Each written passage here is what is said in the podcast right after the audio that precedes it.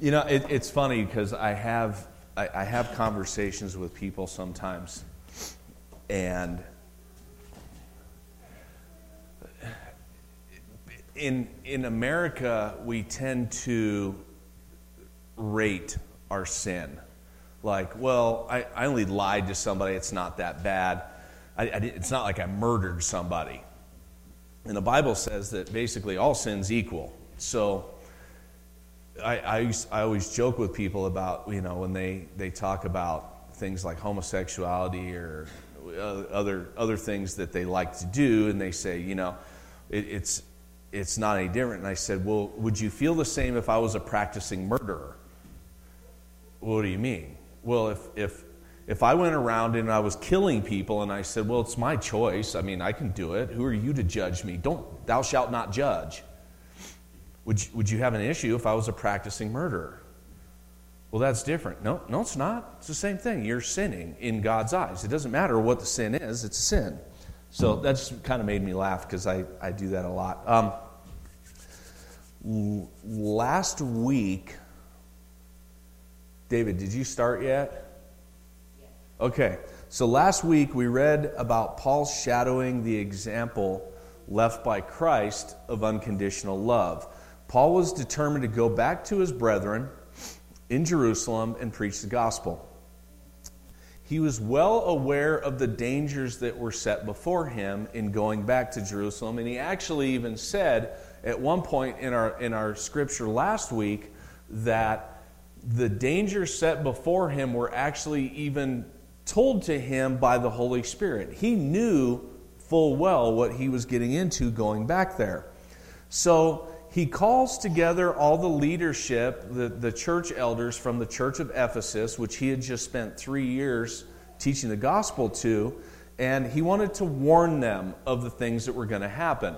And it was mostly that once he left, there was going to be wolves that came in to devour the flock of Christ. And they were going to, he even said, in some of you, meaning some of those elders, that they were going to be compromised and they were going to change what God told them. Um, because Paul wasn't there to kind of oversee what was going on with them. So he also told them that he knew the prospects of seeing them again were slim. He actually said, I'm not going to see you again. But he was still determined to go into Jerusalem. So let's open up your Bibles to Acts chapter 21, and we're going to start and look deeper into really what is the end of Paul's third missionary journey. Um, as we look back upon all of his journeys, one word that best describes him in everything that he's done so far is that he's determined. Everything Paul did, he did because he was determined to do it. So let's stand for the reading of God's word. Like I said, I don't have my glasses, so I'm going to try and get through this best I can. Huh? That's not any better. I actually blew it up on mine, so I'm actually glad I went with a pretty big font on what I got here. So I think I'm all right. I'm going to be all right. Um, and when, when we had parted from them and set sail, we came by a straight course to Kos, and the next day to Rhodes, and from there Patara. And having found a ship crossing to Phoenicia, we went aboard and set sail. When we had come in sight of Cyprus, leaving it on the left, we sailed to Syria and landed at Tyre. And there the ship was to unload its cargo. And having sought out the disciples, we stayed there for seven days. And though the Spirit, and, and through the Spirit, they were telling Paul not to go on to Jerusalem. When our days were ended, when our days there were ended, we departed and went on our journey. And they all, with wives and children, accompanied us until we were outside the city. And kneeling down on the beach, we prayed and said farewell to one another. Then we went on board the ship, and we returned, and they returned home. When we had finished the voyage from Tyre, and we arrived at Ptolemais, and we greeted the brothers and stayed with them one, for one day. On the next day, we departed and came to Caesarea. And we entered the house of Philip the evangelist, who was one of the seven, and stayed with him. He had four unmarried daughters who prophesied. While we were staying for many days, a prophet named Agabus came down from Judea. And coming to us, he took Paul's belt and bound his own feet and hands and said, Thus says the Holy Spirit, this is how the Jews at Jerusalem will bind the man who owns this belt and deliver him into the hands of the Gentiles. When we heard this, we and the people there urged him not to go up to Jerusalem. Then Paul answered, What are you doing, weeping and breaking my heart? For I'm not ready to, to I'm, for I am ready not only to be imprisoned, but even to die in Jerusalem for the name of the Lord Jesus. And since he would not be persuaded, we ceased and said, Let the Lord let the will of the Lord be done. After these days we got ready and went up to Jerusalem, and some of the disciples from Caesarea went with us, bringing us uh, to the house of Mnason of Cyprus, an early disciple with whom we should lodge. Amen. You guys can be seated, and we're going to pray real quick. Lord, we just thank you for this time that we have in your word. We pray that you would just use my mouth to speak your words, and we pray that we would have soft and pliable hearts to hear what, hear what you have for us today, Lord. Again, let us shut outside the, the things of the world, all the cares. Let us just focus this time on you, and we just pray that you would be with us. In Jesus' name, amen. All right. So, this is not going to come as a shock to most of you, but I probably have the worst ADHD of anyone you've met. My squirrels have squirrels. If you don't if I don't watch myself, we can start off in the book of Acts and end up talking about how awesome the tacos in Huntington Beach are. Detail, and this um, my wife will attest to, finishing jobs are not really my strong suit. I'm more of like charge the gates and we'll deal with what the carnage later. That's that's kind of my that's my personality. That's why my wife is perfect for me because she balances out my insanity. I'm I would normally do like a splatter approach where I just chuck a whole bunch of things at a wall and see what sticks. Paul, on the other hand, is very single minded approached. He, he's very focused and determined on what he's doing at all times. He, he did use different styles with what he the, the way that he would preach the gospel to different people but basically the approach was always the same. Just teach them the unashamed truth. He never shied away from from what the truth was. There was no sugarcoating. There was no beating around the bush. It was just the straight gospel. He was determined that as many people as could would hear the gospel of christ so, today we're going to basically look at three different styles of what I call Paul's determinism um, and just the way that he approached the way that he dealt with people.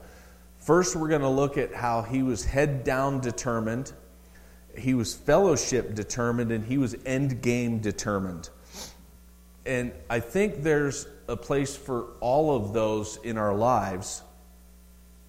And I think Paul shows us when and where those work out really well here. Um, so let's first let's take a look at head down determinism. What what does that mean? I, I did kind of just make up my own little things here, but I'll make them make sense. I promise.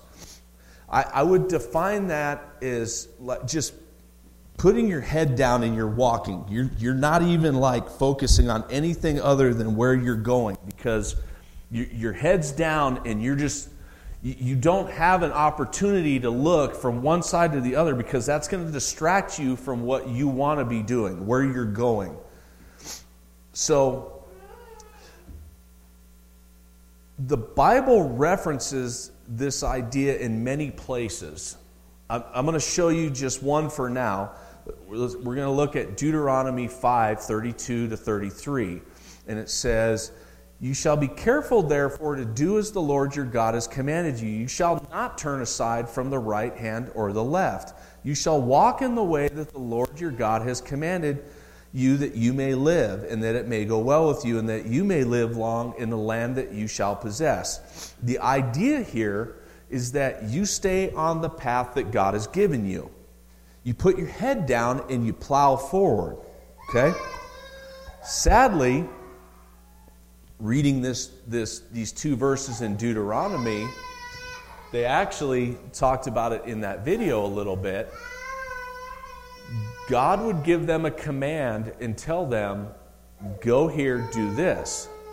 And what did the people do? The people rebelled. They always rebelled, every single time.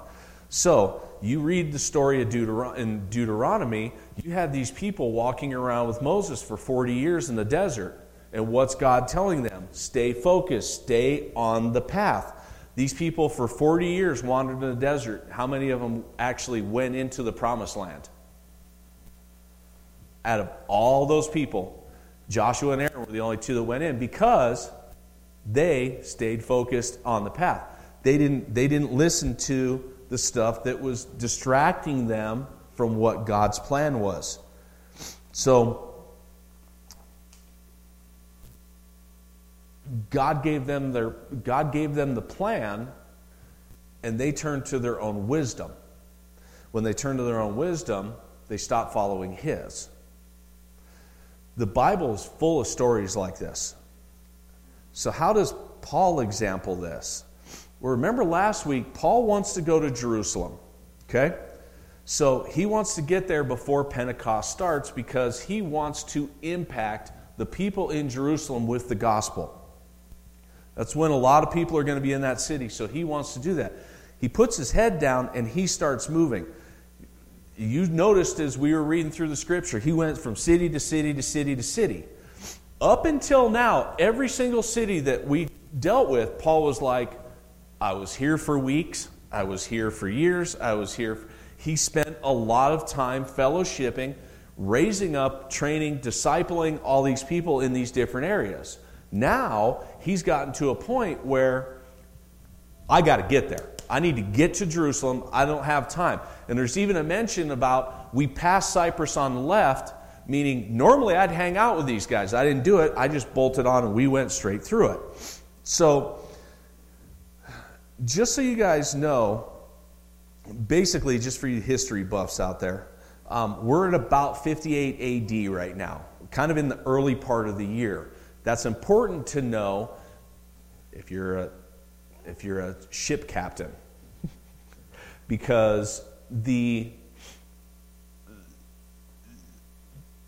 there was a prevailing wind thing that they were dealing with too. And I'll get into that a little bit more.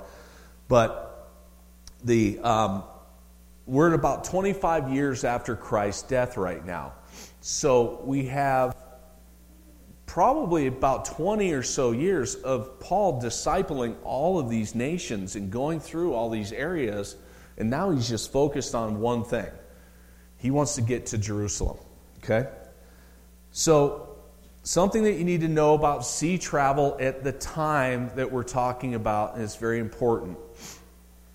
Believe it or not, when the Bible was written, when, these, when the book of Acts was happening, these people did not have motorized boats. What? I know, I know, there's gasps, there's shock. So, I, I, know some of you kids are like, really? I thought they had them forever. Um, so, they didn't have these motorized boats. So, really, when you were traveling from place to place, you were at the mercy of whatever wind was prevailing at the time. So, can you put up that map, David?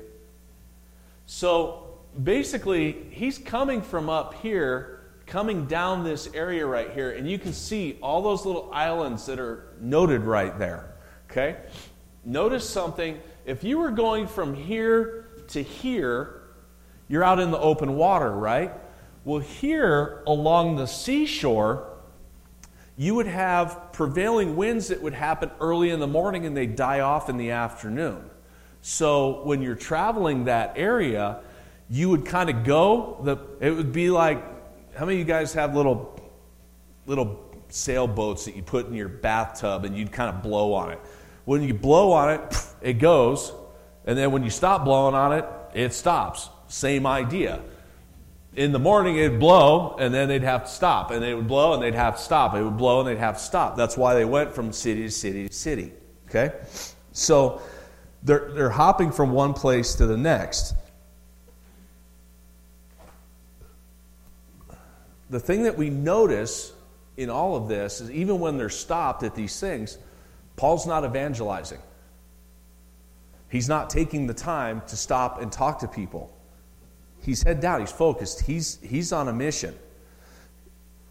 His mindset and the deadline of getting there is too important to him because he knows it's kind of like, a little bit like me. I know if I start talking to somebody, oh, well, maybe I'll just stay an extra day. Maybe I'll stay another extra day. Maybe, and then he's not going to get to where he wants to go. Um, he basically has to he has to change ships a lot because he's on these little puddle jumpers that are going from island to island to island. Okay, and there's a mention that they I told you this before. There's a mention that they pass Cyprus on the left, but there's no time to stop, no time to encourage, um, which was common for him. We we've read it probably in the last 15 chapters that Paul's all about stopping and encouraging and loving on the people and all that stuff. He's not doing that. His head's down, he's pushing forward. If I lived then, I'd be in big trouble because it'd be like, oh, look, friends, let's stop, talk to them. I'd never get there. Once they landed in Tyre, though, they had no choice but to stop because the ship had to unload its cargo. So now we're going to step aside from our head down and we're going to look at our we're going to look at our fellowship determinism because when Paul has to and he's got the time, he's going to spend it. He's going to spend the time doing the things that he needs to do because I can't do anything else. I might as well spend the time discipling these people. And so once they knew that the travel was out of their control, they basically go, all right, let's find the disciples. Where are they at? Who are they? Let's find out where they're at and let's, let's go talk to them. Um, the disciples in the area, though, they basically spend their time telling Paul what their concerns were and why they were worried about him going to Jerusalem. We all have had something um, We've all had something we know we have to do, and those around us don't understand, right? We, we all have to make decisions in our life where even the people that love us the most go, You're, I can't believe you're doing that. What are you doing? Sometimes, even to the point of like, they think you're throwing your life away. Counsel from our friends is important, and I think it's vital to good fellowship. We're not in this walk alone. We've talked about this a bit last week, but fellowship with other believers is very important. Um, we have to make it a part of our lives. That's one of the things that the whole block party here is about. Is it, it's this this communion here is great sitting down and having a meal and talking with people and sharing your lives and, and dealing with that's communion and that's what that's what we should be trying to partake in here's the thing. Think about this. Seriously. If you don't like people now wait till you got to spend eternity with them. I mean r- really we, we have to remember that the church body is people that we're going to spend eternity with, and we need to love on them that way. I, I remember at a church that we used to go to, literally, the word, the word amen was said by the pastor, and it was like a stampede, like the running of the bulls out the door. People were so happy to rush out of this place. it, it kind of reminded me of something Pastor Adelman said one time that always made me laugh. I went, I went golfing with him, and we're out there, it's just the two of us, and we're golfing along, and these people behind us, they kept hitting the ball up into us. And we're like, what, what are you in a hurry for? And finally, we like let them go past us, you know? And there was a group ahead of us, so they weren't going anywhere. It was just kind of stupid. It was whatever. It was just funny. And Al looks at me and he goes, I've never in my life seen somebody in such a hurry to get done having fun. And I was like, yeah. I mean, you came out here, you're, having, you're supposed to be out here to golf and have a good time, and you're like, come on, I got to hurry up and get done having fun. That's how we are sometimes with other believers, is we don't take the time to have fun because we're in a hurry to go get on with other stuff that we have. Um, and I used to, I used to always chalk it up. I'd be like, well, you know, it's football season.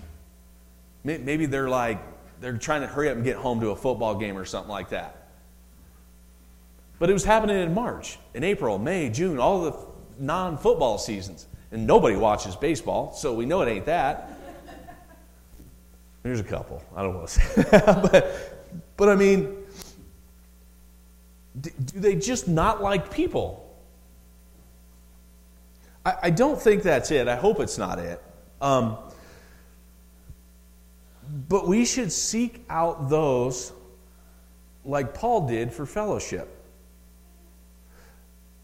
Another thing that I hate hearing is something that I heard again just this week, and this one, seriously, it makes me want to scream. I'm going to read you this guy's comment in full, and then I'm going to kind of tear it apart because it's really kind of a it's kind of a big picture of the church today and what a lot of people believe. Um, so it's it's basically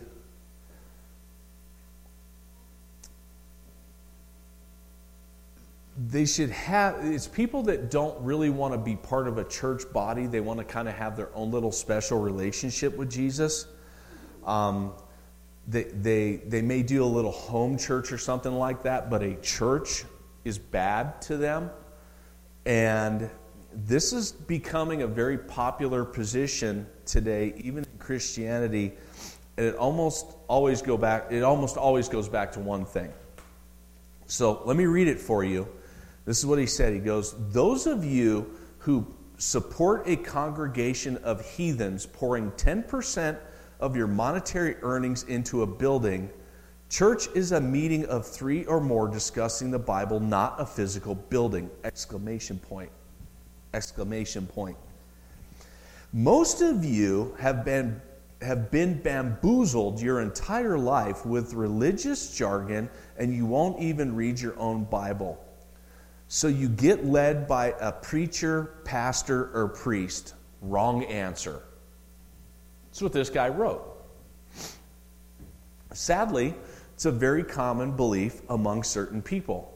I'd like to dig into it a little bit further. First, I'd like to address the congregation of heathens. Yeah, I'm okay with that.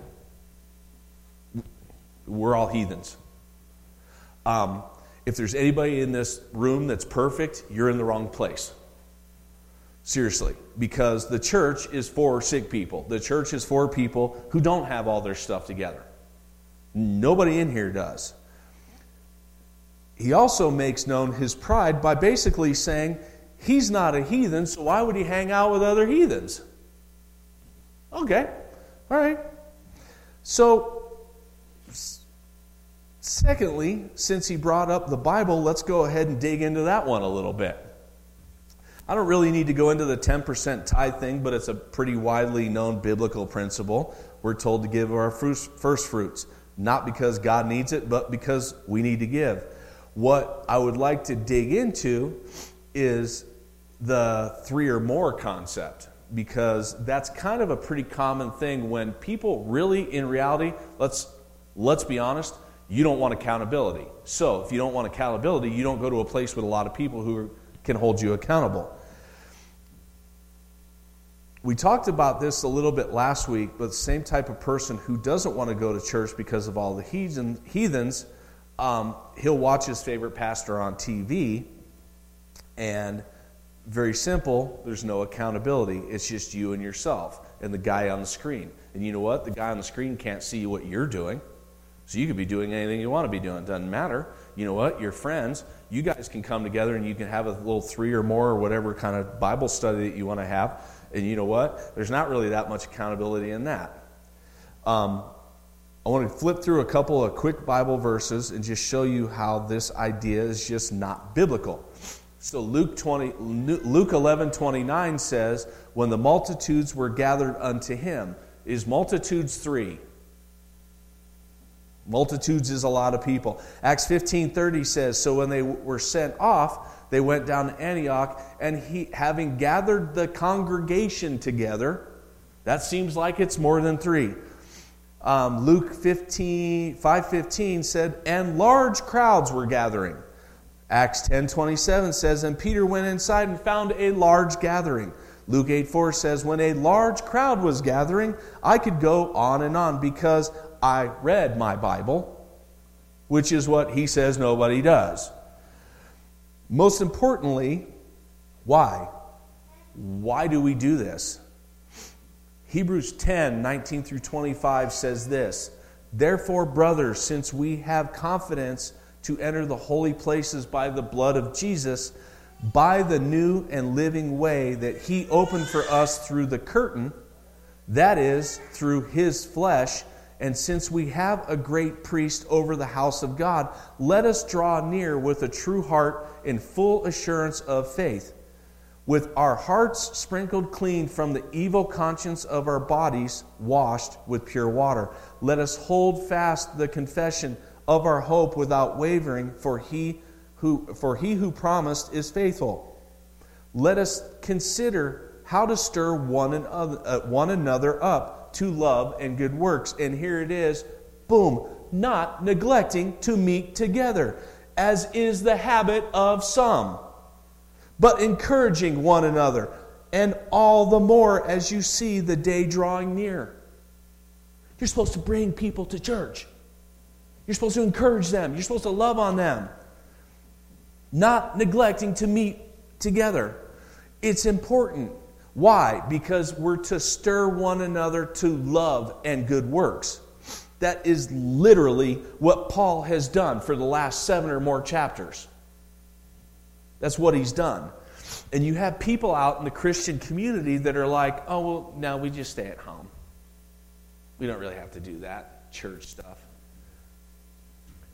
To say that fellowship or gathering with other heathens is not important is just ignorance. It literally is. How do you encourage anyone if you just pick up your two or three perfect friends and have church? Last thing, and I'm going to get off my tangent. God built himself a temple for services and for worship. To say that a building is not there is just not intelligent.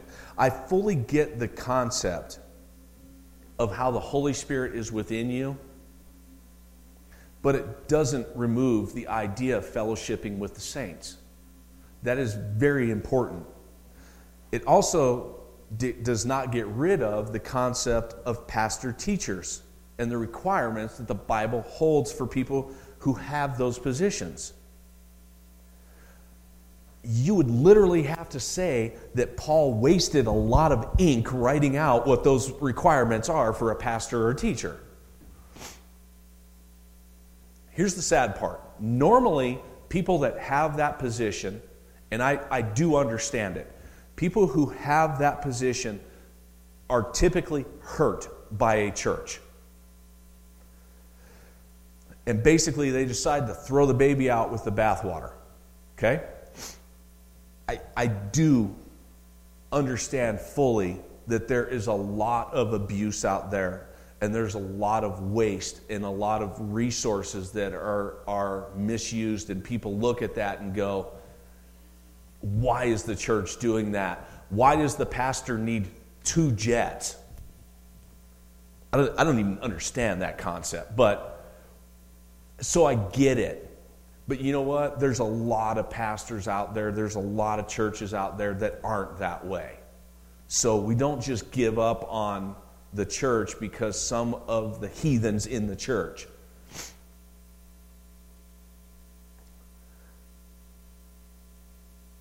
All that does is tell us that we have work to do in the church of Christ to clean it up. The worst thing that we can do is run to our television or our two perfect friends and hide from all the heathens. Jesus didn't do that. Paul didn't do that. We shouldn't do that. Paul went and sought out his friends, even knowing that they were going to say, You shouldn't go. We are not going to always agree. That may have just shocked you. You guys are not always going to agree with me.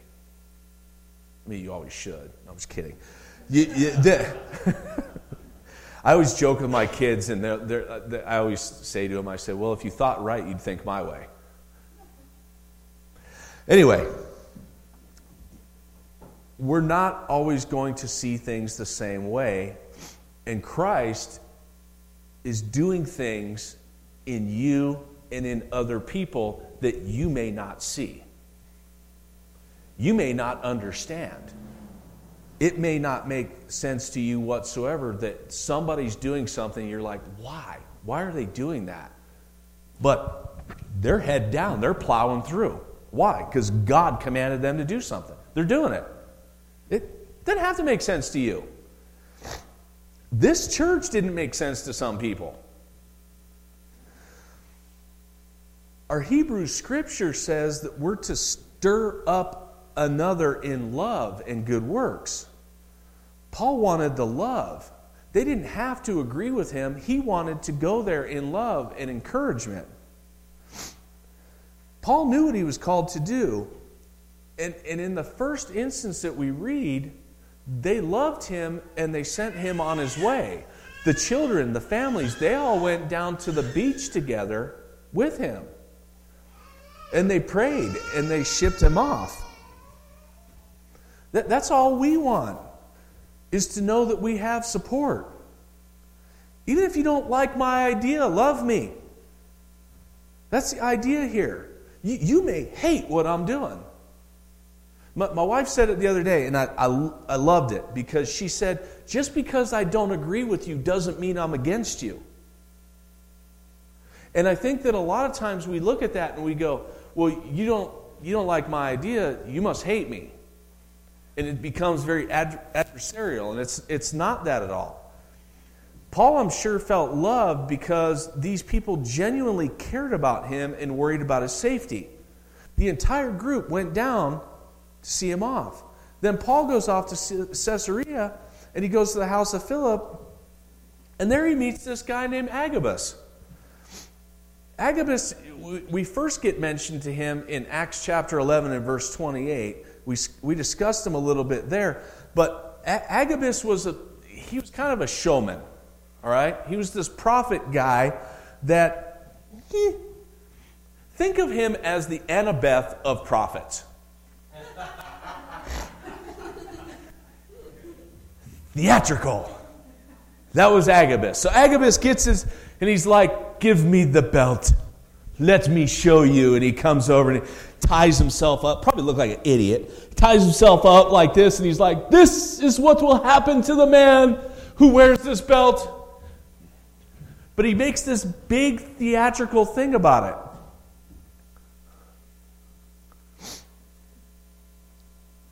Just to show him what Paul was awaiting in Jerusalem. Paul gets a much different reaction from the Caesarea crowd than he did the other crowd. They tried to talk him out of his mission. They put on this big show with Agabus. You can't do that. And Paul is literally like, What are you doing? You're bringing me to tears with this. I know what I have to do. And you're sitting here putting on this show and doing all this stuff, trying to talk me out of what I have to do. I know what God's commanded me.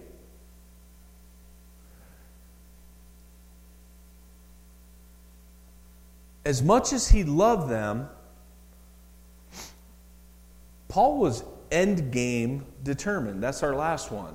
He knew what the end result was, he knew where he was supposed to be. For I'm ready not only to be imprisoned, but even to die in Jerusalem for the name of the Lord. That was Paul's end game. The name of the Lord Jesus Christ being proclaimed in Jerusalem. That was all that mattered to Paul. The people didn't understand the importance of the risk, but Paul did. They didn't understand why Paul had to do this. But you know what? Paul did. We don't have to love what somebody's doing to love them. We don't have to like their idea to like what they're doing. A lot of us would a lot of us in our in our own flesh would say, "Paul, Paul, Paul, don't do this. Live to fight another day." Well, Paul's been going around for years discipling. Paul's love for his Jewish brethren let him say, I can't let them do this anymore. They need to hear the gospel.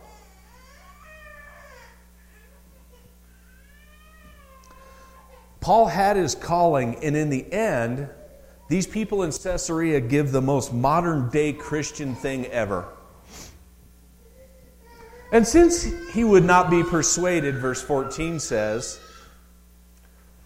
let the this is literally this is literally what they said. Well, let the Lord let the will of the Lord be done. It's so what we would say today.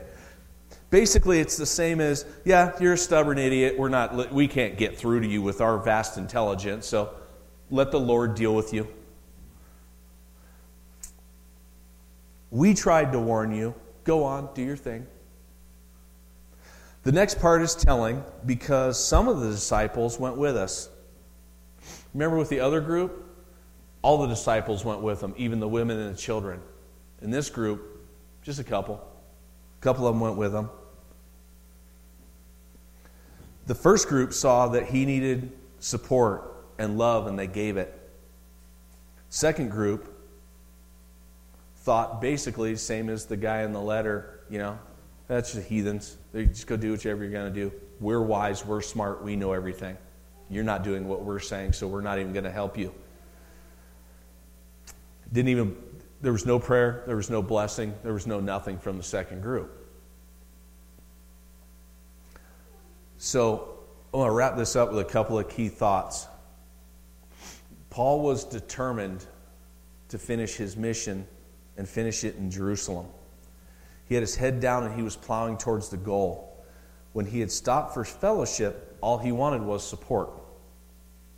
All he wanted was to be shown the same kind of encouragement and love that he had always given to them. One group, one group gave it to him, the other group didn't. And in the end, Paul went on. The reality is, is when God gives you something to do, stay focused on it. Don't, don't worry what other people think. Don't, don't be concerned with the opinions of man kind of goes back to that the the old thing we read way back in Acts is do I follow man or should I listen to God? I mean, you're telling me not to decide. You're telling me not to preach Jesus' name. Do I listen to you or do I listen to Jesus who told me to preach His name? Which one?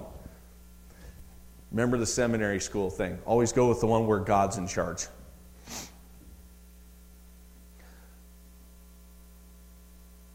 Paul went on, and I think his heart would have been eased with the support from both groups, but ultimately, he was confident that he was doing God's work God's way. when someone is called to something, we need to, we need to assist them in any way that we can. Putting up roadblocks doesn't help anyone. If what they are doing is truly God's will, who are we to argue? We're going to continue through this story next week, but, but know that Paul's determination is something that we should follow. Think, think about Jesus when he was going to the cross. He had every opportunity and the power to stop that from happening. He never said a word. He did it because he knew it had to get done. Don't look to the right or to the left, but keep focused on Jesus. Give it all to him and just go. Follow the path he's laid out and don't let anybody slow you down. Our mission is to tell people about Jesus Christ. That's our goal. And I think too many times we, we just kind of sit back and go, well, yeah, but there's this, but, but there's that. And, I, and we put up all these artificial roadblocks that, that don't really, it's just excuses. And pretty soon we end up watching television going, well, why, is, why don't I have anybody? Because we've excused ourselves out of church, we've excused ourselves out of every, everything that's important. Let's stay focused on what the goal is, all right? We'll stand up and we'll pray.